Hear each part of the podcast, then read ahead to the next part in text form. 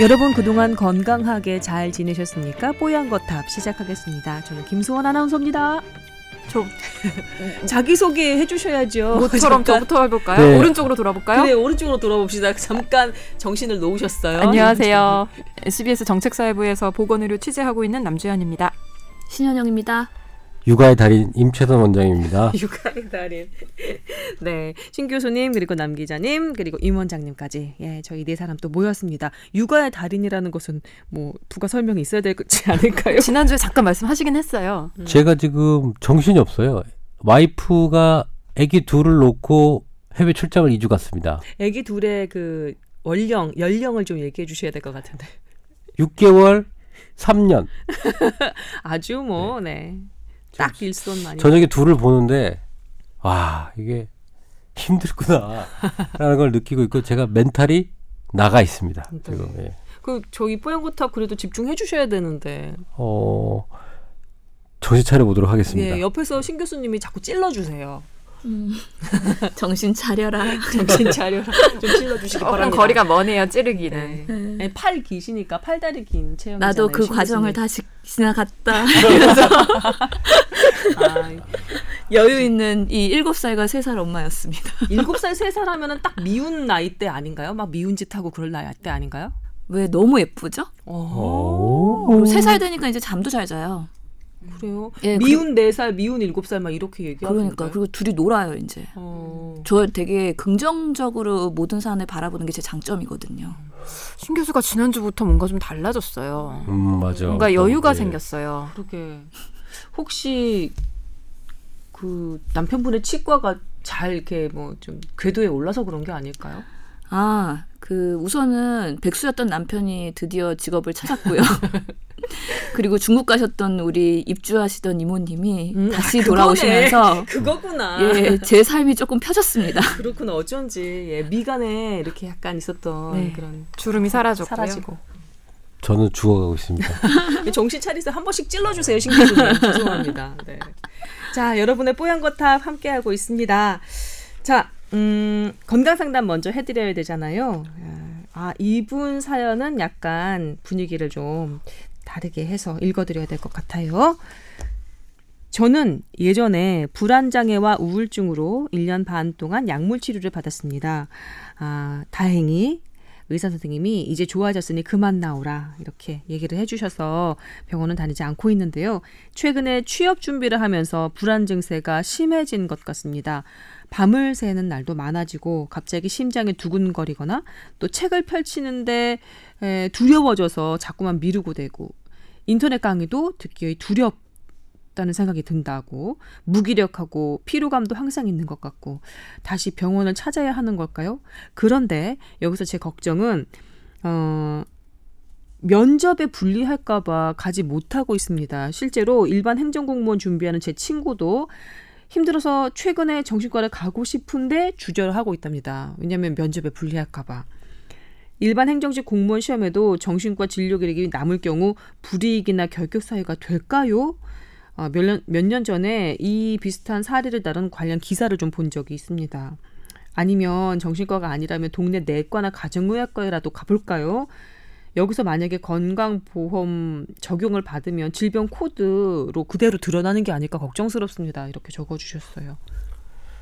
그 이 질병 코드를 타인이 함부로 어, 조회를 하거나 그거를 들여다보는 것은 불법입니다. 그래서 이게 공무원 시험을 보는데 만약에 그런 자료가 쓰였다고 하면 이거는 지금 세대에서는 상당히 큰 문제거리라고 보입니다. 과거에 어떤 기사가 나왔는지는 모르겠지만 지금 그 자신이 가진 진료 기록 관련돼서 어떤 인사상의 불이익을 받는 거는 네. 어, 이거는 말이 되지 않는다고 생각을 하거든요. 예. 이분이 일반 기업 준비하고 계시는 거라면 걱정 안 하셔 안 하고 병원 가서 진료 받으시면 될 것 같고요.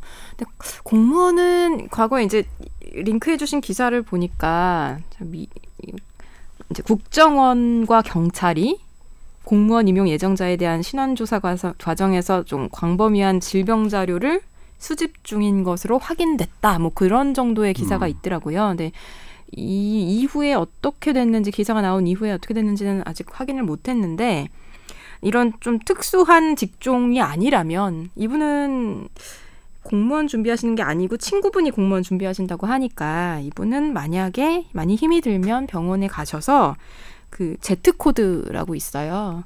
그 예전에 이제 F 코드가 정신질환 관련된 코드고 그 코드로 뭐 진료를 본 기록이 있으면 뭐 보험 가입에서부터 여러 가지 불이익을 받는다고 해서 만들어진 코드인데 보건 일반 상담 코드라고 해서 그래서 일단 뭐 약물 처방 받기 전까지 상담 받을 때까지는 Z 코드로 해서 뭐 큰 그런 부담 없이 받으실 수 있으니까 일단 편하게 가시면 좋겠고요.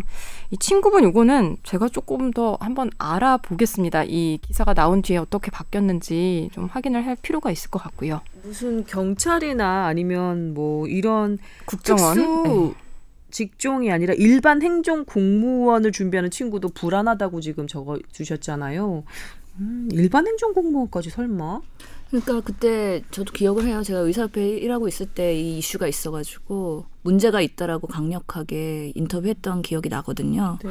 이게 뭐 우울이나 불안 장애는 요즘 사회인들이 많이 갖고 있는 심적 질환이기도 하거든요. 네. 근데 우리 사회가 지금 뭐 우울증, 자살률 이런 것들 막 OECD에서 손, 손가락 안에 들고 막 세계 1위 하고 있잖아요.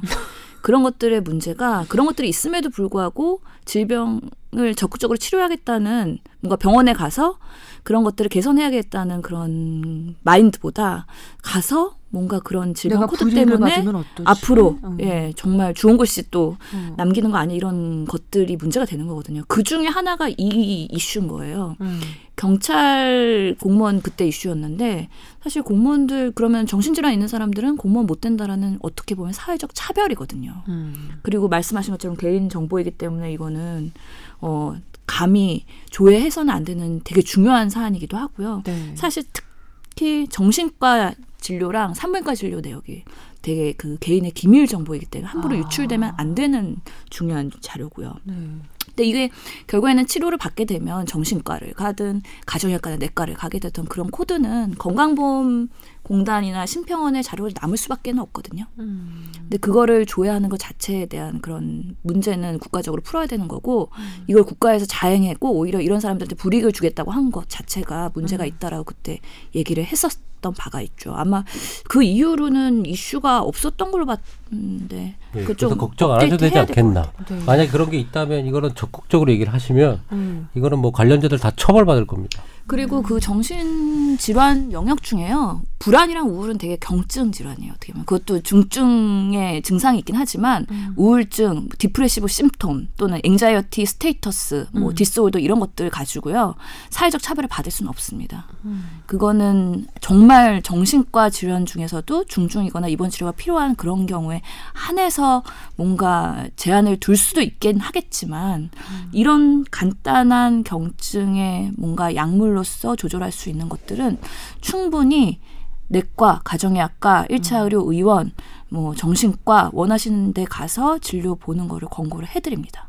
내과 가정의학과도 이 정신 관련한 진료를 받을 수 있어요. 그럼요. 처방 가능합니다. 받긴 하지만 코드는 또 F 코드로 나와요. 그러니까 어차피 그 어. 병원을 그 F 코드로 치료를 받으려면 그냥 정신의학과 저는 가서 보는 게 맞다고 생각하고 저도 지금 육아 본다고 지금 스트레스를 많이 받거든요. 저도 약 먹고 싶어요. 좀 즐거워지는. 저는 조금 다른 해피드로. 생각 갖고 있는데요. 우울증 약을 가정의학과 내과 가면 처방 제한이 있거든요. 60일, 음. 뭐 28일 이렇게 약을 처방 제한을 했어요. 향정신성 약품이기 때문에 정신과에서는 제한이 없는데 네. 특정 과들은 제한을 해놨고 사실 그런 것들이 오히려 우리나라의 우울증이나 자살률에 도움이 안 된다고 보거든요. 음. 오히려 그런 것들을 잘 할 수 있는 풀어야 된다고 생각하시는 예. 책이에요? 풀어서 더 많은 환자들이 가까운 병원에 가서 그런 것들을 조절을 받을 수 있어야 된다고 주죠. 많은 분들이 정신과 간다는 것 자체에 대해서 되게 부담감이랑 거부감이 있으세요. 그래서 이런 것들을 좀 쉽게 접근할 수 있는 그런 제도적인 완화는 필요하다. 정신. 정신건강의학과에서는 또 반대하고 있는 거죠. 그렇죠. 이거 과간 이기주의가 있어요. 그렇다고 우울증을 우리만 잘 치료하냐? 당연히 중증의 우울증, 뭐 자살 시도를 한다거나 자살 사고를 하는 분들은 정신과 가서 치료하는 게 맞는데 간단한 우울 증상으로 조절받는 것까지 정신과에서만 치료할 수 있느냐? 그거는 아니거든요. 그래서 요즘에 그 일부 풀리긴 했어요. 신경과나 여러 가지 그런 어, 정신 영역을 담당하고 있는 다른 과에는 풀렸는데 이게 전체적으로 풀리지는 않았기 때문에 이런 우리나라 지금 뭐 범 자살 대책 본부가 막 가동을 하고 있고 많은 세금이 그쪽으로 투자가 되고 있는데도 불구하고 자살률이 별로 개선이 안 되고 있다라는 원인에는 그런 것들도 같이 있다는 거를 저는 주장하고 싶은 거죠. 제가 지금 그 의료 관련된 데이터를 가지고 보험 상품을 같이 여러 개 논의를 하고 있는데 이 데이터를 모은 시점이 이 의료 관련된 그 개인 정보가 강화되기 전 데이터예요. 어. 근데 이거를 지금 다시 사용을 하려고 하니까 이 개인 정보 동의에 관련된 것들을 데이, 허가를 안 받았기 때문에 쓸 수가 없게 돼 버렸어요. 음. 그렇죠. 그 이전에 다 모아서 오케이 했는데 지금 강화된 형태로 새로 받아야 되는데 몇만 개를 새로 받을 수가 없잖아요, 지금. 그러네요. 그러니까 이 개인정보법 강화 부분에서 의료 관련돼서는 더 시- 강화가 됐기 때문에 이 부분에 대해서 걱정하지 말고 가서 받으셔도 될 것 같아요. 특수하게 뭐 진짜 국정원 이라든지 뭐 이런 데가 아니라면 저는 다른 일반 공무원도 이거 차별하면 안 된다고 생각합니다. 예, 만약에 네. 그런다 그러면 이거는 정말 청와대 국민청원에 올 일인 어, 거죠. 사회적 이슈예요, 이거. 예. 소송을 하겠죠. 예, 예. 이건. 소송감이 아니라 관련자들 다 처벌받고 현재 법이 그래요. 예. 음. 그리고 저도 한간에 옛날에 보험 가입할 때 예전에 뭔가 질병 진단 받거나 막 그런 것들 때문에 보험 가입이 안 되는 거 걱정하시는 분들 많잖아요. 그래서 우리 애기들도 뭐 새로운 보험 상품 가입할 때 그 전에 입원 뭐 기왕력 이런 거 다 보고해야 되고 이전에 진단받은 거 뭐 있는지 막 이런 거 기왕력을 보고를 해야 되는데 보험 회사도 당연히 개인 정보 조회할 수 없거든요. 음. 그렇기 때문에 그런 것들 좀 보험 상품 가입, 가입 하실 때 되게 과도하게 우려하시는 분들도 있어요. 음. 그런 것도 좀 참조를 해야 될 것 같긴 보험회사에서. 그렇게 개인 의료 정보를 어, 요구를 하는 경우는 있잖아요. 자기네들이 직접 회사에서 개인 정보를 무시로 볼 수는 있는 건 아니지만 개인 정보, 개인 의료 정보를 어, 제공을 해당 의료기관으로 이- 가서 어? 해당 의료기관에 가서 의사들한테 요구할 수는 있겠죠.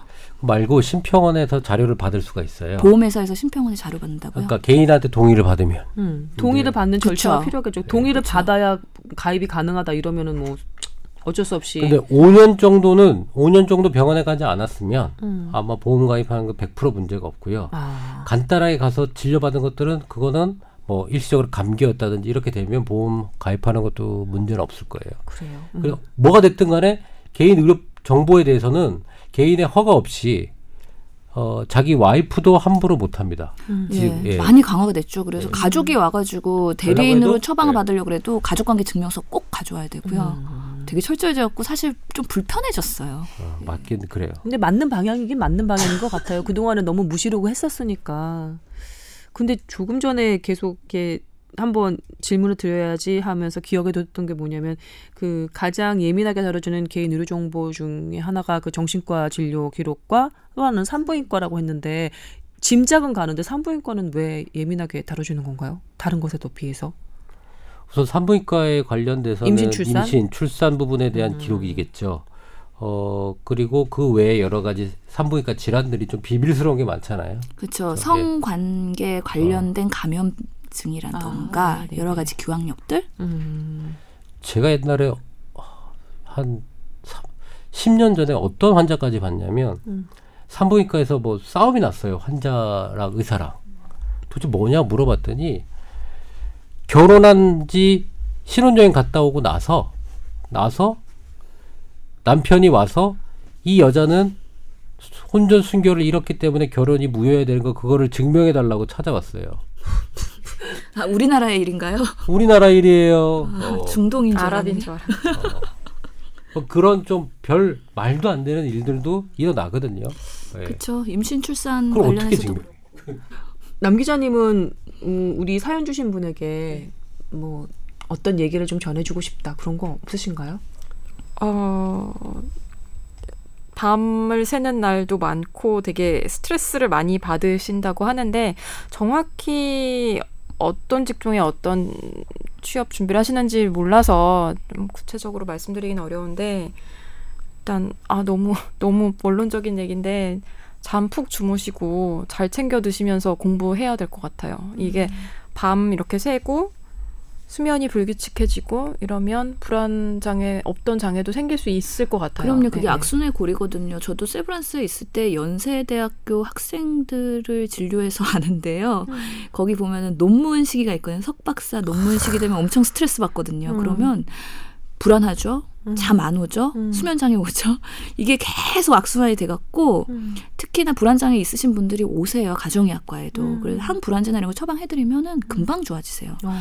이게 본인이 처음에는 뭔가 심호흡도 하고 마인드 컨트롤도 하고 노력했는데 안 되는 분들이거든요. 음. 그럴 때는 오셔갖고 적극적으로 진료 받고 마음이 편안해야 논문도 잘 써지고 결과도 좋을 거라고 생각이 들거든요. 음. 그래서 이런 것들을 너무 어 병원에 가서 치료받는 거에 대한 부담감을 안 가지셨으면 좋겠고 음. 당연히 우리 사회 특히 국가가 그런 것들을 주도해야 된다 그런 분위기 개선을 위해서 음. 여러 가지 역할을 해야 되겠다라는 질문. 생각이 들어요. 항 불안장애 약물을 먹으면 뭐랄까 인지 능력에 영향을 주거나 그런 것은 없나요? 왜냐하면 이분 같은 경우는 이제 시험을 또 봐야 되고 이런 게 잘못된 상식인 거예요. 저는 어, 예. 청취자의 예. 일반적인 궁금증을 해소해드리고자 잘못된 네. 우리가. 영화나 드라마에서 뭔가 그런 병원에 가서 향 정신성 약품 먹으면은 멍해져갖고 계속 해롱해롱되고 뭐 이런. 예, 예. 뭐 바보가 된다거나 누워서 잠만 잔다거나 그런 모습을 너무 많이 본 것 같아요. 아니라고 말씀드려 주세요.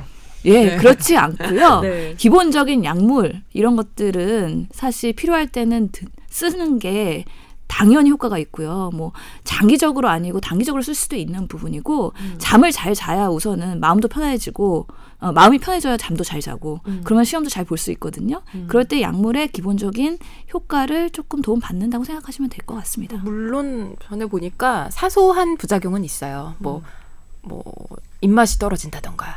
어, 좋은데요. 예.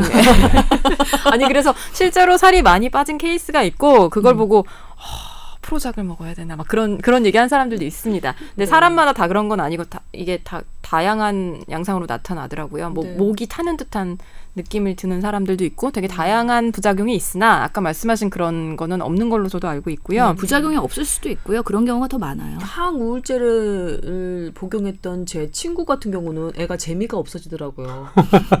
원래 얘기 나누면 정말 재치 있게 얘기하는 애였는데 애가 재미가 없어지더라고요. 그거는 별 우, 우울 자체에 대한 우울 자체에 대한 문제 아니었을까요? 아까 우울했을 때는 오히려 약간 위트있는 그런 얘기를 좀 자주 했었거든요. 네. 근데 자기 힘들어서 안 되겠다고 병원 가서 항 우울제 처방 받아서 먹을 때는 마음은 이게 편안했다는 게 아니라 그냥 뭐랄까 슬프지도 않고 기쁘지도 않은 그런 뭐랄까 중립적인 상태를 쭉 유지를 하더래요. 그 약의 효과가. 그런데 문제는 제가 친구랑 얘기를 하면 재미가 없어요. 저는 항우울제랑 항불안제 처방하고서는 너무 감사하다는 얘기 많이 들었어요. 본인이야 감사하겠지. 나는 친구로서. 뭐 걔가 행복하다면야, 예. 문제가 없어졌다면야 그것으로 만족하지만 얘기하는 중간에 그 위트는 다 어디로 갔는지. 그래서 살짝 뭐 얘기를 꺼내봤습니다. 그리고 이 불안장애라든가 우울증에 대한 사회적 인식이 뭐 여전히 위진한 면이 있지만 예전보단 많이 좋아졌거든요. 그럼요. 확실히 환자도 많이 늘었죠, 신 교수님.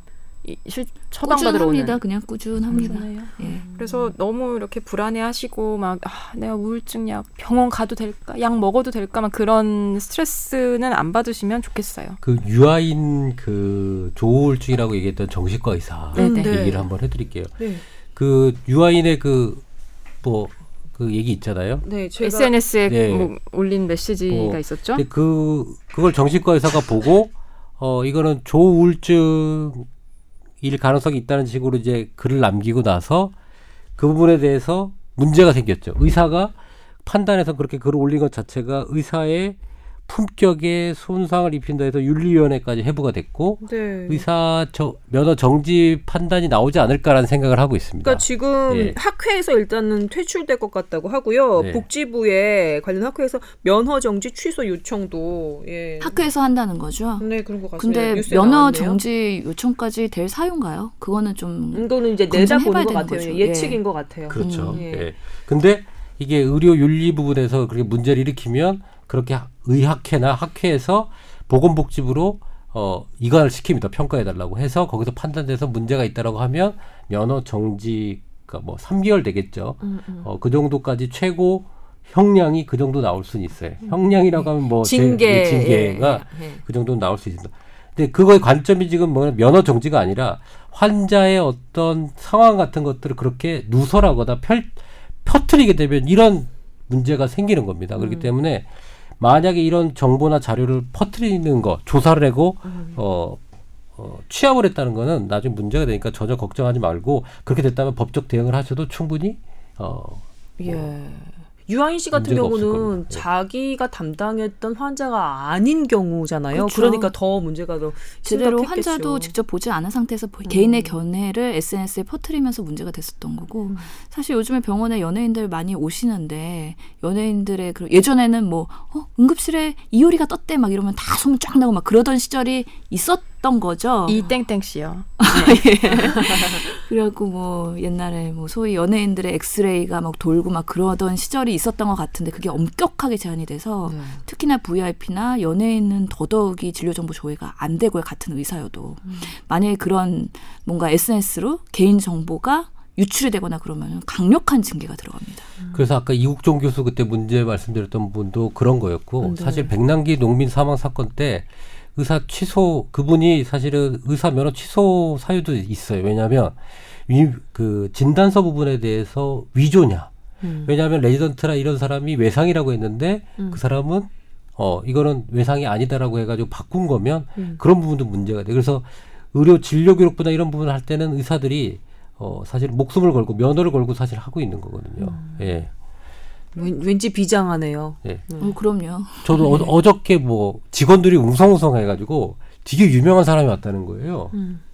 그게 그래서 환자 대기 병자를 봤는데 내가 아는 연예인은 아무도 없는 거예요. 그래서 네. 누가 유명한 사람인데 남자예요. 누구예요? 누구? 내가 모르는 뭐 아이돌인가? 근데 왔는데 30대 중반이야.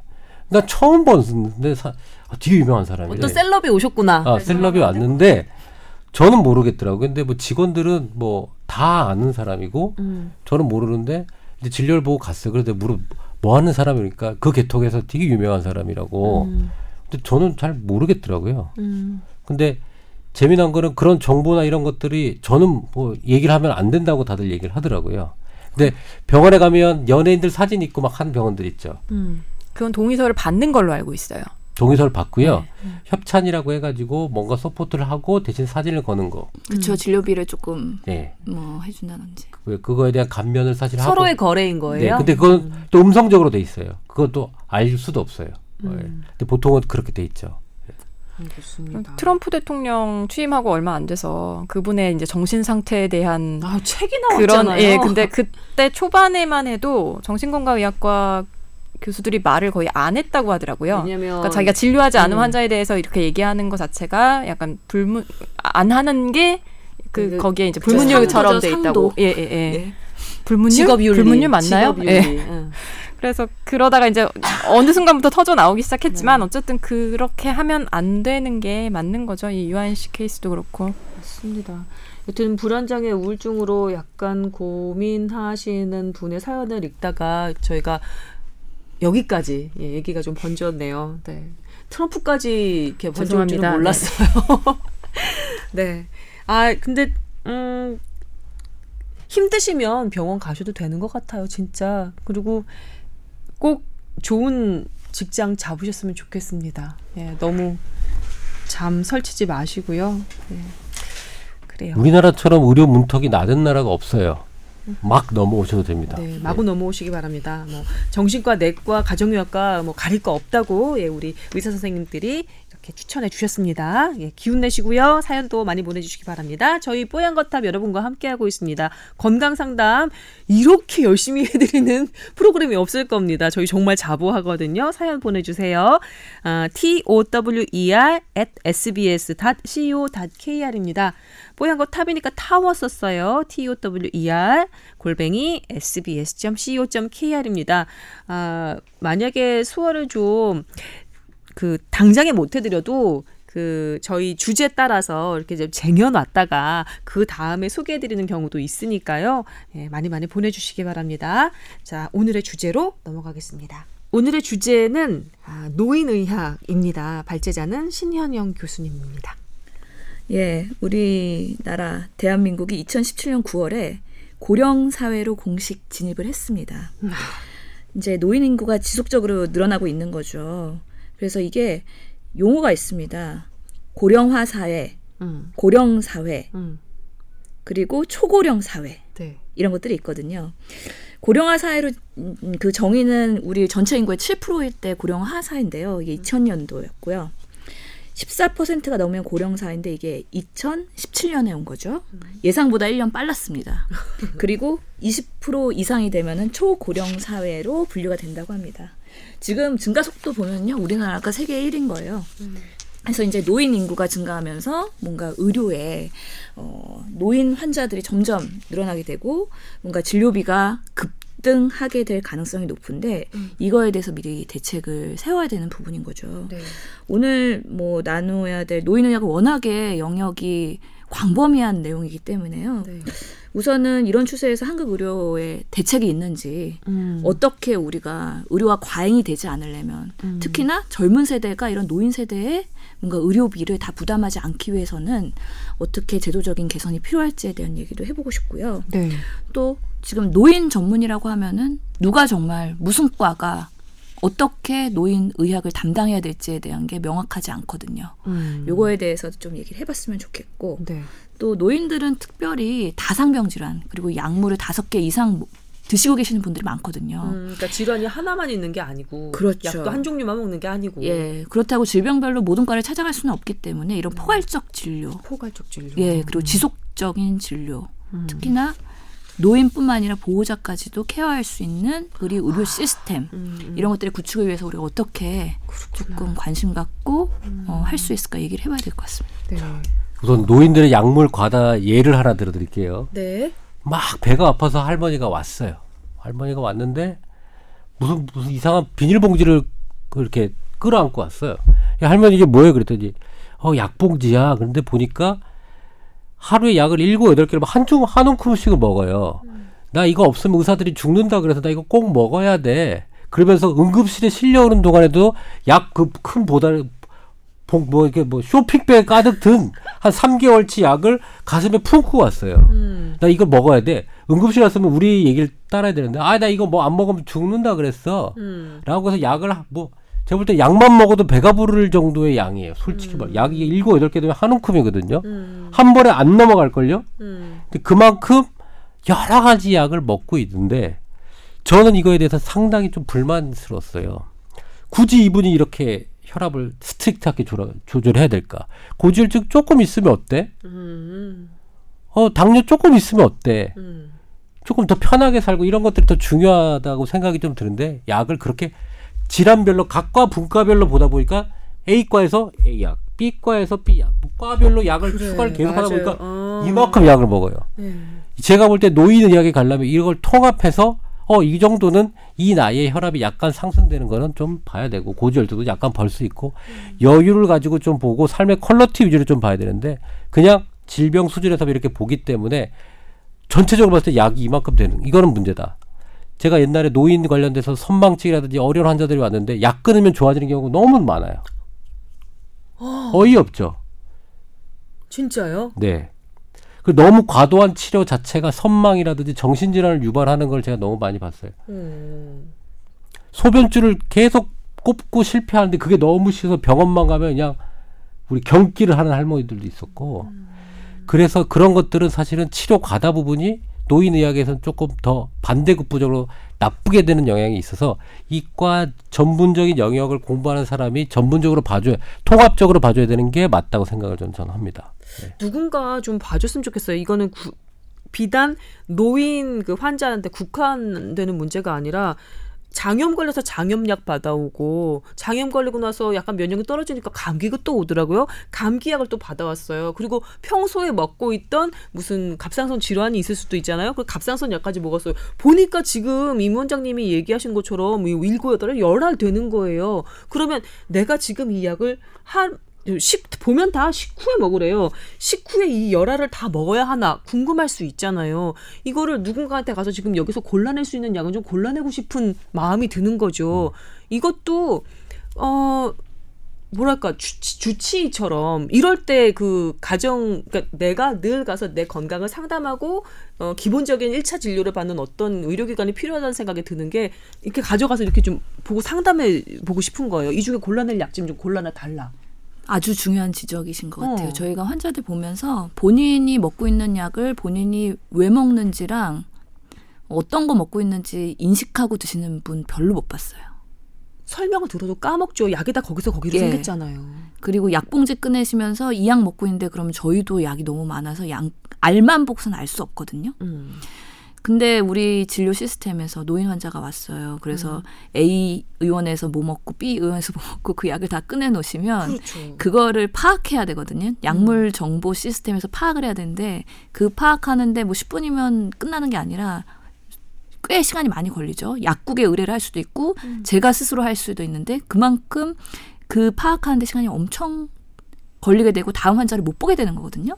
그럼 처방전 그만큼 가져가면 좀 낫지 않아요? 처방전을 항상 갖고 다닌다면 다행이죠. 근데 근데 대부분 그렇지 않기 때문에. 처방전 주지 않아요. 환자 그 가지고 있는 용 잘 안 주더라고요. 그래서 우리 병원을 계속 다니시는 분이 아니면요. 음. 그거에 대한 약물 정보가 사실 뭐 DUR이라는 제도가 있긴 하지만 되게 그거는 별로 실효성이 아직은 없고요. 그나마 다행인 게 요즘 약봉지 있잖아요. 약국에서 주는 약봉지에 이렇게 그림, 알약 그림 그리고 그 약의 이름, 그다음에 그 약의 뭐 효능 이게 그몇알 언제 먹고 이게 다 적혀져서 봉지에 아예 그냥 인쇄가 돼서 나오는 그거를 가져오시면 다행이거든요. 많, 많더라고요. 그래서 예. 약을 드실 때 그 우리 노인분들도 약 봉지도 아예 다 이렇게 그래서 저희가 주장하는 보관을 해주셨으면 거는. 사실 그런 것들 약물 파악을 해야지 기본적으로 어떻게 조정을 할까가 들어가는 거고 그럼요. 무조건 추가만 하는 게 아니라 뺄 거 빼고 더 할 거 더 해야 되거든요. 그럼요. 그런 것들에 대한 수가가 없어요, 우선. 아, 아 수가가 없어. 당연히 의사가 그런 것들을 환자를 위해서 해준다면 음. 그거에 대해서 정책을 마련해야 되거든요. 음. 뭐 무료봉사할 수는 없는 거잖아요. 지금 15분 심층 진찰하는 걸 수가 시범 사업도 하고 있는 판에 음. 노인 환자가 오면은요 한 마디 해서 청력이 당연히 떨어지니까 당연히 여러 번 크게 말씀드려야 되고요. 음. 또 보호자도 한두 명이 아니기 때문에 보호자 커뮤니케이션하는 것도 쉽지 않고요. 그리고 보호자들도 노령인 경우가 많아요. 예, 음. 그래서 노인 환자 오시면은 진짜 젊은 환자 두세 명의 시간을 더 할애해야 될 수도 있거든요. 아, 음. 그리고 검사까지 하시게 되면 이거를 뭐 협조가 더 많이 필요한 상황이니까 이거 노인에 대한 지금 우리 의료 시스템에서의 배려가 없고요. 음. 그런 수가가 없는 상황이고 그다음에 그런 약물에 대한 개선 이 분명히 있어야 됩니다. 음. 제가 그래서 보니까 처방전에 QR 코드 있는 거 아세요? 네, 봤어요. QR 코드 찍어 보셨나요? 전혀. 그거 찍으면 음. 그게 앱이 있더라고요. 그래서 내가 먹고 있는 약이 음. 스마트폰에 저장이 되더라고요. 그거 정말 좋아요. 저도 오. 앱 개발할 때 그거를 꼭 넣어서 그럼 자기가 먹었던 약물의 이름과 음. 이런 것들이 싹 저장이 돼요. 요즘에는 음. QR 코드 안 찍어도 앱으로 그 사진 그 처방전을 찍으면 지가 인식을 해가지고 무슨 약인지 쫙 정리가 해가지고 어. 내가 뭘 먹고 있는지가 보여요. 그 앱 이름이 뭔가요? 어, 제가 그 앱을 개발하려고 했는데 이미 있더라고요. 아. 찾아보시면 될 거예요. 그래요. 뭐 검색창에 약물 어, 뭐 정보 조회 정보 여러 조회? 가지가 있어요. 예. 제가 만, 앱. 그 같이 해서 만든 거는 골든 케어라는 것도 있고 음. 골든 케어라는 게 있어서 약물에 대한 그런 것들을 검사해 주는데 여러 개 있어요. 음. 예. 그런 것들을 많이 조금 널리 퍼뜨려가지고 네. 이게 또 나름 내가 먹고 있는 약도 내 개인 정보잖아요. 그럼요. 그래서 자기 개인 정보를 자기가 챙겨야 되거든요. 맞아요. 아, 알아두는 것도 중요해요. 그래서 네. 나중에 어떤 병원에 갔을 때 어떤 어떤 약들 복용하셨는지 물어볼 수도 있는 거 아니에요, 그죠? 예. 왜냐하면 뭐 장염약에도 소화제 포함되고요, 감기약에도 소화제 포함되고 이게 그러니까. 기본적으로 중복될 가능성이 매우 높은데 음. 아무도 그거를 검증하거나 tracking 안 해준다는 거죠. 근데 이렇게 그 약물에 대해서 좀 정보를 어, 저장해 둘 필요가 있는 분들이 오히려 약을 많이 드셔야 할 법한 노인 인구인 경우가 많을 거 아니에요. 근데 오히려 이 QR 코드 같은 거 잘 이용하시는 분들은 젊은 세대일 텐데. 필요한 층에서는 여기에 너무 이렇게 진입 장벽이 높잖아요. QR 코드가 뭐야 이런 분들도 계실 수가 있- 있고요. 맞아요. 이거에 대한 뭔가 대책이 있어야 될 것 같고 음. 말씀하신 것처럼 지금 장애인 주치의 시범 사업이 시작되고 있거든요. 음. 그런 것처럼 노인 대상으로도 노인 주치의가 있어야 될 것 같아요. 지금 노인 정액제라는 시스템은 있긴 한데 음. 내 정말 주치 같은 동네 의원의 의사가 나 상황을 잘 알고 그때그때 좀 잘 대응해 줄 수 있는 그런 신뢰할 수 있는 의사가 노인들은 꼭 있어야 될 것 같아요. 맞아요. 그래야 어. 의료 과잉이나 닥터 쇼핑이 예방될 수 있을 것 같다는 생각이 들고 음. 경증 질환은 1차 의원급 가셔야죠. 근데 대학병원 다니실 필요 없고 음. 그런 것들을 정리해 주는 거는 동네 주치의가 아닐까라는 생각이 들어요. 음, 이건 시스템으로 좀 접근을 정말 해야 될 것 같아요. 이게 아주 예외적인 경우 사례가 아니라 우리 사회 전체가 초고령화 사회로 가고 있는 이 마당에 볼륨이 셀 거 아니에요. 환자 볼륨이, 노인 환자 볼륨이. 그러니 그렇죠. 시스템으로 좀 접근을 해야 되는 거 당연할 것 예, 같아요. 그래서 약 수를 좀 줄였으면 좋겠어요. 우리 어르신들이 아직도 약을 많이 먹어야지 질병이 잘 날 거라고 생각해서 음.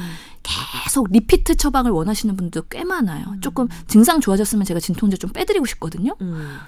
약 하나라도 빠지면 어르신 큰일 난대요. 그게 뭐냐면요. 옛날에 세탁기 네. 돌릴 때 거품 많이 나서 세제 많이 써야지 뽀얗게 잘 빨린다고 생각하는 분들 많으셨거든요. 예. 요만큼만 써도 되는데 적정량만 써도 세탁 잘 되는. 참 제가 안타- 갑자기 이런 되도 않는 비유를 했을까요? 아니에요. 죄송합니다. 그 많은 어르신들이 노인 시설에 계시는 분들이 그 요양원이나 요양병원이나 아니면 뭐 데이케어 센터 등등등 그런데 계시는 분들은요 보호자나 아니면은 그런 분들이 많이 오시거든요 처방을 받으러 음, 그럴 때는 환자 상태를 정확히 모르기 때문에 음. 사실 리피트 할 수밖에 없는 시스템도 있고요 아, 촉탁 이 제도라고 해가지고 요양 시설에 의사가 직접 파견돼서 동네에 의사들이 가서 진찰을 하게 되는데 거기서도 사실 여러 가지 그런 의료 진찰할 때 시스템의 한계 때문에 비슷하게 처방을 하게 하게 되고 그래서 뭔가 혈액 검사나 정기적으로 진찰하거나 체크해야 되는 부분을 조금 덜 하게 되는 경향이 있거든요. 그러다가 응급실로 오셔갖고 약물 분석해보면 입원해서 약물 분석해보면 불필요한 약들이 많이 들어가고 있다는 거죠. 맞아요. 그거는 음, 전반적인 국가적인 차원에서도 낭비잖아요. 그럼요. 음, 얼마나 큰 낭비겠어요. 이 사실 보면 고령 사회에서 노인 환자 많아지는 거는 어찌할 수 없는데 사실 일반 조금 전에 신 교수님께서 얘기한 것처럼 젊은 환자에게 드는 노력, 시간, 비용보다 의료기관이나 의료인의 입장에서는 노인 환자를 볼 때 훨씬 더 많이 들잖아요. 사실 너무 힘들어요. 그래서 예. 이걸 똑같은 수가로 만들어야 돼. 똑같은 수가로 이렇게 대해야 할 것인가? 그것도 다시 한번 생각해봐야 될것 심지어 같아요. 똑같지도 않잖아요. 정액제이기 그렇죠. 때문에 오히려 좀 저렴하다. 예, 그렇죠. 저렴하다는 표현이 좀. 복- 애매한데요. 복지 차원에서 저렴하게 또 네네. 접근을 했으니까 그러면 뭐랄까 뭐- 뭐- 뭔가 좀 비대칭이 있는 것 같은데. 얼마나 좀 황당하냐면 그 지방에서 보통 올라오잖아요. 음. 항암 치료를 받는 분이 항암제를 받으려고 대학병원에 가는데 할머니들이 거동이 불편하잖아요. 음. 저 입구에서 이제 지팡이 짚고 어, 선생님 만나러 의자로 가는 거예요. 근데 의사 선생님은 처음 뭐아예 알겠습니다. 의자 앉을 때좀 됐습니다 하고 보내요. 안 앉기도 전에 환자가 앉기도 근데 전에.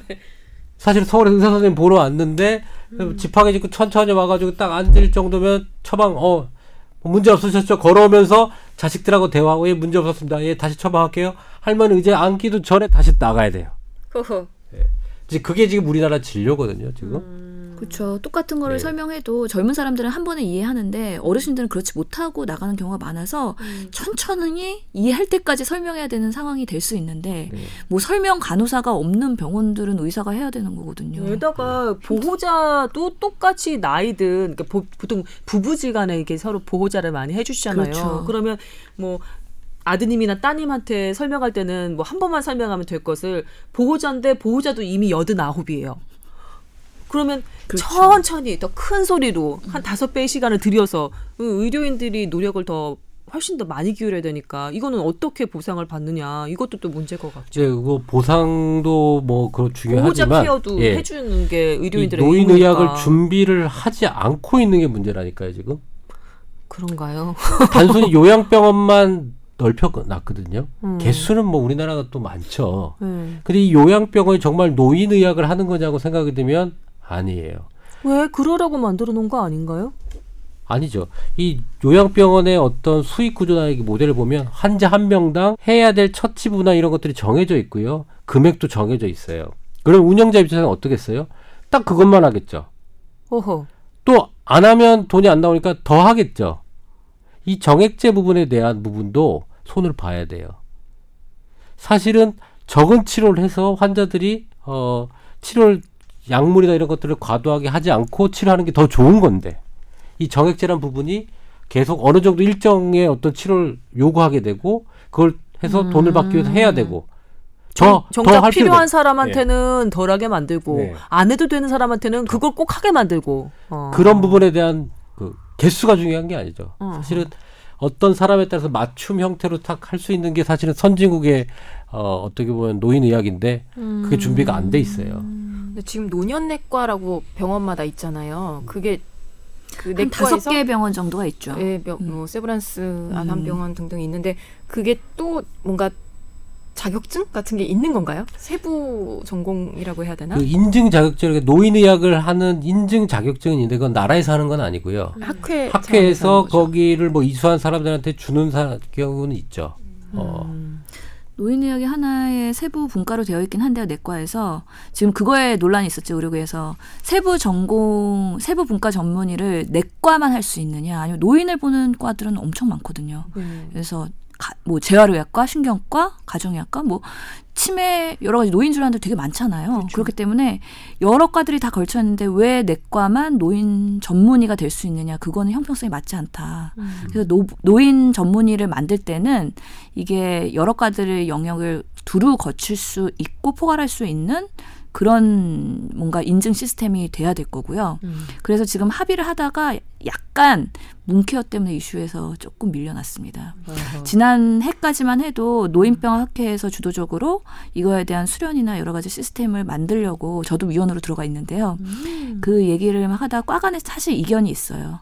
소아청소년과도 들어오겠다고 했거든요. 음. 근데 일부 노인 환자를 많이 보는 신경과나 이런 과들이 안 들어오겠다고 했어요. 어, 그건 왜요? 오히려 노인 환자를 뺏길 수 있다는 위화감이 있을 수도 있는 거죠. 그렇게 되면은 그래서 여러 과들 간의 의견 조율이 조금 어려운 상태고요. 그래서 이게 조금은 정책에 있는 상황인 거죠. 음, 하나 그 눈길을 끄는 게 우리 교수님 발제한 그 문서 중에 노인은 성인의 연장선이 아니다라고 아주 제목을 딱 이렇게 눈에 띄게 달아 놓으셨더라고요. 소아과 있잖아요. 소아과, 소아청소년과 있잖아요. 노인과도 그렇다면은 필요하다는 얘기가 되는 건가요? 남 기자의 질문에서 연장선상으로 여쭤보면 그렇죠. 노인의 특성은 달라요, 사실. 음. 그리고 노인은 뭔가 질병을 치료한다는 경, 것보다 그 뭐라고 해야 될까요? 큐어보다는 케어라고 얘기하는 관리하는 거. 그러니까 노인이 완전히 젊어질 수 없고 음. 완전히 건강해질 수 없다면 어. 그 상황에서 어느 정도의 일상생활 수행이 가능하도록 유지시켜주는 게 나름의 의학의 목표거든요. 그래서 우리가 노인 기능 평가라는 게 있어요. 포괄적 평가를 하는데 오시게 되면은 이분이 잘 걸어 다닐 수 있는지, 넘어질 우려는 없는지, 음. 또는 뭐 이렇게 악력은 어떤지, 근육 힘은 어떤지, 음. 뭐 다른 노쇠 여러 가지 사인들은 없는지 그런 것들을 포괄적으로 평가를 하고 부족한 부분이 있으면 그거를 보완하는 그런 시스템이 있어야 되는데 음. 그런 기능 평가도 시간이 너무 많이 걸리고요. 사실은 한 명 한명 하기에는 여러 가지 병원에 인력 부담. 사실 각 어허. 병원의 노년내과들이 수익이 잘 안 나갖고 그렇게 확장하기가 어려운 상황인 거잖아요. 그래요. 예. 아, 필요하긴 한 것 같은데 진짜 예. 그죠? 이게 활성화가 안 되는데 이건 나름의 공공성을 띠고서는 정부에서 도와줘야 되는 부분. 이거 이거 여쭤볼게요.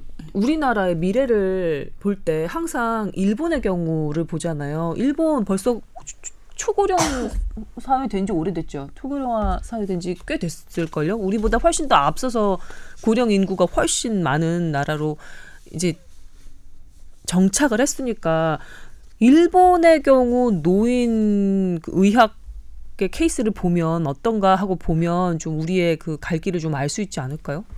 그러니까 치료 포커스가 아니죠. 암이라든지 음. 우리가 보면 난치성 질환을 노인 환자가 발생이 됐을 때 음. 치료 쪽으로 해서 큰 막대한 진료비를 쓰는 게 아니라 효율적으로 네. 그 치료의 포커스보다는 care 돌봐주는 쪽으로 좀 치료를 돌리는 거죠. 노인분들은. 일본의 경우도? 네. 음. 자, 60세 암 환자와 70세 암 환자, 80세 암 환자를 똑같은 병기에 똑같은 암이라고 치세요. 똑같은 위치에. 똑같이 치료할 겁니까? 지금 우리나라 그러고 있나요? 근데 그때마다 치료법은 다 나이별로 달라져야 된다고 생각을 하거든요. 음. 수술이 먼저죠. 60대면 수술, 수술이 먼저예요. 근데 수술이 먼저가 아니라 그다음에 항암제가 두 번째가 아니라 다른 부분이 먼저가 돼야 될 수도 있습니다. 우리나라 같은 네. 경우 효자 효녀들 어쩔 수 없이 아버지가 여든이 되든 아흔이 되든 똑같이 절개해서 암 수술 받게 하고 그런 경우들 많이 봤잖아요, 우리. 요즘에도 예. 뭐 요즘에 나오는 기사가 뭐 80대 대장암 환자 수술을 성공했다 뭐 그런 기사들이 100세 나오죠. 넘은 예, 환자들 예, 성공했다. 90세, 뭐 이런 거 100세. 나오죠. 그러고 있잖아요, 지금 그래서 우리나라. 나이도 중요하긴 하지만요. 그 보호자의 환자, 의사도 예. 중요하긴 하지만 환자의 컨디션, 그쵸 재방 컨디션 그리고 갖고 있는 질병들 질병. 기대 여명 이런 것들이 같은 80대여도 다를 수가 있거든요. 그거에 따라서 수술을 하고 싶어도 못하는 사람도 있어요. 저희 동기 중에 어머니 뇌수술을 여든 가까이 되신 분을 어, 그 의료계에서 그 이거는 뭐 보호자님 환자 본인 그 상의하셔서 선택할 문제라고 하면서 뇌수술을 권했대요 의료진이. 근데 정말 많이 후회하더라고요. 어머니가 훨씬 더 고생하시면서 돌아가셨대요.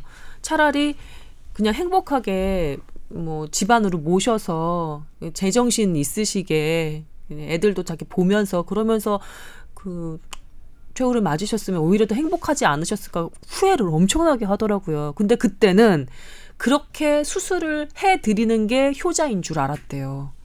그런 경우가 주변에 허다하게 많거든요. 그 판단은 정말 중요한데 이제 그런 것들에 대한 컨셉이나 생각이 있어야 되는 거죠. 그러려면 솔직히 말하면 수술도 알아야 되고 다 알아야 돼요. 이 노인의학을 하려면 소아청소년과보다 더 방대한 양의 공부를 해야 되거든요. 암 환자부터 신경 정신과부터 여러 가지 환자들을 다 보는데 이거를 어떻게 해야 돼? 그러니까 수술에 대한 관념도 있어야 되고 이 병에 대해서 개념이 있어야 되는데 그러려면 상당히 많은 공부를 해야 될 거예요. 특히 노인에 대한 성격적인 공부를 많이 해야 될 것 같다는 생각이 들어요. 보, 그 보호자 같은 경우는 판단을 내릴 때 아무래도 의료진의 의견 을 구하게 되잖아요. 의료진의 의견이 조금이라도 더 가능성이 있다고 얘기하는 아 그쪽으로 판단을 하게 되지 않나요? 결정을 내리게 되지 않나요? 그렇죠. 그 의사들의 조언이 많이 결정하는데 좌우가 되는 영향이 있죠. 그러니까 의사들이 예. 노인의 특성을 잘 알고 그리고 노인의 삶의 행복이 어디에 있는지를 잘 이해를 하고 있어서 포괄적으로 선택을 하도록 도와줘야지 그냥 의료적으로 이렇게 하면은 몇, 몇 개월 더 사십니다. 이것만은 아닌 것 같다는 생각이 드는 거죠. 그래서 그런 객관적인 데이터가 있으면 그거를 제공하는 것도 나름 뭐 항암 치료했을 때 몇 개월 연장할 수 있습니다. 평균적으로 그런 게 있으면 그런 정보를 주는 것도 좋은 방법인데요. 어 우선은 그 의료라는 건 항상 예측 불가능성이 있어요. 수술을 했을 때 경과가 좋을 수도 있지만 또 그거에 대한 부작용이나 예측하지 못했던 것들 때문에 더 악화가 될 수도 있고요. 네. 그래서 원칙에 대해서 말씀드릴 수 있지만 그거에 대해서 보장은 못 해드리는 거거든요. 음. 그래서 의사들도 항상 설명에 한계가 있는 거죠. 사실 저희 아버님도 뇌 수술을 두 번 받으시고 그 이후에 인지 능력이 많이 떨어지셨어요. 음. 거기에는 청력 장애도 수반되면서 음. 잘안 들리니까 인지 능력도 음, 많이 음, 떨어지게 음, 되거든요. 음, 음. 예측하지 못했던 수술의 합병증일 수도 있는 건데 음. 의사인 저도 그런 것들은 전혀 예측하지 못하고 음. 그래도 뭔가 종양이 있으면 수술을 해야 된다고 생각을 해서 한 거거든요. 음. 그렇기 때문에 참 어려운 문제이긴 하고 가족끼리 많이 논의해 봐야 되는데요. 음. 그럴 때 판단할 게 그런 거죠. 그 환자분이 얼마나 정정하시냐. 음. 그리고 이 수술을 받아서 얼마나 더 개선될 것이냐. 그런 기본적인 근거 자료가 얼마나 있느냐. 그거를 보고선 판단을 하되 항상 모든 케이스가 그에 맞지는 않더라. 음. 그래서 항상 여러 가지 가능성은 열어둬야 되는 것 같고 참 그런 면에서는 삶의 질이 더 중요하겠다. 나도 적극적인 나도 치료보다는 생각해. 삶의 질에 더 focusing해서 의사들도 사실 적극적으로 그렇게 권하지는 않는 것 같아요. 냉정하게 보고 음. 이 연세에 이렇게 하시는 게 얼마나 득과 실이 있겠느냐를 음. 조언을 하시, 해주시는 경우가 더 많은 것 같아요. 이런 얘기 들으면 또 연세 있는 분들은 서운하다고 생각하실지도 모르겠어요. 좀 저희 그 외가 쪽 할아버지가 이번에 폐에 물이 차서 입원을 했어요. 숨을 못 쉬어서 나이가 이제 90이 가깝기 때문에 근데 이제 그 내과에서 이제 폐에 물 찼으니까 물을 뽑진 않았어요. 그리고 이뇨제를 써가지고 이제 폐에 물을 뺐는데 폐에 물은 빠져 숨은 쉬어져요. 근데 이뇨제를 쓰니까 환자가 가라앉아요. 움직이지 못하고 밥도 못 먹고 거의 늘어지는 형태예요. 그러니까 뭐 전해질 수치라는 건 다 맞는데 이뇨제라 수분이 많이 빠져나가니까 힘든 거예요. 그래서 이제는 자기네들은 다 했으니까 퇴원해라. 근데 환자는 뭐 거동도 또 너무 힘들어요. 숨은 찼지만 거동을 했던 사람인데 그래서 집에 와서 그 한 2주간을 누워 계셨어요. 못 일어나시고. 그래서 제가 보고 이게 돌아가실 때가 됐나라고 다들 생각했는데 어, 약을 좀 줄여야 되겠다. 어, 인조제를 반으로 줄였어요. 반으로 줄이고 나니까 기운이 살아 나고 폐를 측정을 제가 해야 되는데 폐에 약간 물이 차긴 찼는데 훨씬 컨디션은 올라가고 그런 거예요. 그러니까 일반적인 성인과 똑같이 치료를 하면 노인은 못 견디는 거죠. 음. 그래서 약물을 쓸 때도 적당하게 이분이 사실은 곧 돌아가실 수도 있는 컨디션이긴 해요. 많이 안 좋은데 굳이 그 정도까지 만들어서 사진이 깨끗해져야 되느냐? 아. 가 지- 지- 기준이 되는 건 아니라고 저는 좀 생각이 들어서 음. 전반적인 컨디션을 어, 봐야 되는 거라고 생각이 좀 들고요. 음. 어, 남주현 기자님 부모님도 마찬가지고 네. 예, 어머님. 어머님 음. 어머님도 진료 보는 데 있어서 조금 미스된 부분이 있지 않았을까 의사들이 음. 자꾸 그쪽에 질병에만 포커스를 맞추게 되면 음. 그쪽에 뒷면에 보지 못하는 노인들이 가지고 있는 컨디션 부분에 대한 거는 확실히 좀 다른 부분이다. 그래서 그거를 파악할 수 있어야 된다고 봐요. 노인을 성인으로 취급해서 치료 기준을 같이 두는 거는 상당히 무리가 있는 것 같긴 하네요. 그렇죠. 조그만 약에도 반응이 음. 제깍 제깍 또 어, 부작용도 확확 나타날 수가 있어요. 신 교수님 말씀대로 노인은 성인의 연장선상이 아니다. 이건 맞는 말인 것 같아요, 진짜. 어쩜 이렇게 잘 카피를 기가 막히게 뽑아왔어요. 그래도 홍보회사 한게 헛되지는 않은 것 같습니다. 엄청나게 괴로웠는데. 남 기자님 너무 그동안 저기 말씀 아- 없으셨는데. 아, 아니 저는 아까 임 원장이 말씀하셨으니까 잠깐 하면 제가 요즘에 어- 어머니 건강 때문에 좀 고민이 많아서 음. 시작하면 너무 많은 얘기를 할 것 같아서 오늘은 좀 자제를 했고요. 음, 딱그 케이스예요. 뭐 안과도 다니시고 피부과도 다니시고 음. 그렇다고 다행히 뭐 무슨 중증 질환 뭐 뭐가 있는 건 아닌데 계속 병원을 다니셔도 낫지 않는 그런 상황이 반복이 되니까 본인이 너무 힘들어하시고 그래서 하, 정말 하다 하다 고민이 돼서 이제 임 찾아뵙구나. 보냈죠. 음. 환자로 보냈는데 진짜 누군가 이게 뭐 병원에서 노년 내과가 됐든 아니면 어느 선생님이 됐든 좋은데 좀 통합적으로 보시고 그 환자의 정신적인 문제라던가 뭐 신체적인 문제라던가 모든 걸 좀 두루두루 보면서 할 수 있는 그런 병원이 됐든 의원이 됐든 필요하다는 생각은 해요. 음. 저희 엄마는 사실 그 아까 신 교수가 얘기한 딱 그 동네 의원 도움도 되게 많이 받으셨거든요. 한때까지. 근데 그게 이제 어느 한계에 이르러서 그러니까 딱 저 그 남 기자님 어머니도 일반적인 병원에 가서 똑같은 그 질병에 대해서 다른 성인들이 받는 치료를 받으면 힘들어서 부작용이 나는 거예요. 특히 이제 스테로이드 관련된 그런 걸 예. 자꾸 주니까요. 그게 안 받고 그러니까 그거를 이면에 좀 그 환자 컨디션이라는 걸 좀 볼 수 있어야 된다라는 음. 게 노인의학의 핵심입니다. 예. 맞습니다. 오늘 발제자의 마무리 멘트로 마무리를 했으면 좋겠는데요. 마무리 멘트로 마무리를 한다고? 예, 여튼. 우리도 이제 한 2, 30년 되면 노인 되는 거죠. 노인의 저희가 60인가요? 노인의 65세. 정의가 딱 없어요. 그래서 네. 국가에선 65세를 기준으로 지하철도 무료가 되고 여러 가지 세제 혜택을 주는 걸로 알고 있고요. 70세 상한으로 또 우리- 옮긴다는 얘기도 예, 있고요. 의학에서는 뭐 60세로 자르기도 하고 65세, 70세, 80세 여러 가지로 자를 수가 있기 때문에 명확한 definition을 누가 정해주진 않았습니다. 음. 아, 그것이 오늘의 마무리 멘트입니까? 예, 누구나 노인이 될 수 있고 네. 이 노인 인구 증가에 대한 대책은 하루빨리 이루어져야 된다. 알겠습니다.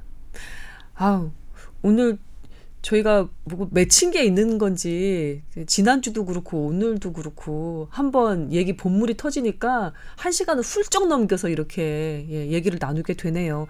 여러분도 저희와 함께 아, 음, 노인 의학에 대해서 그리고 아, 정신과 진료에 대해서 이런저런 생각 해보는 그런 시간이었으면 좋겠습니다.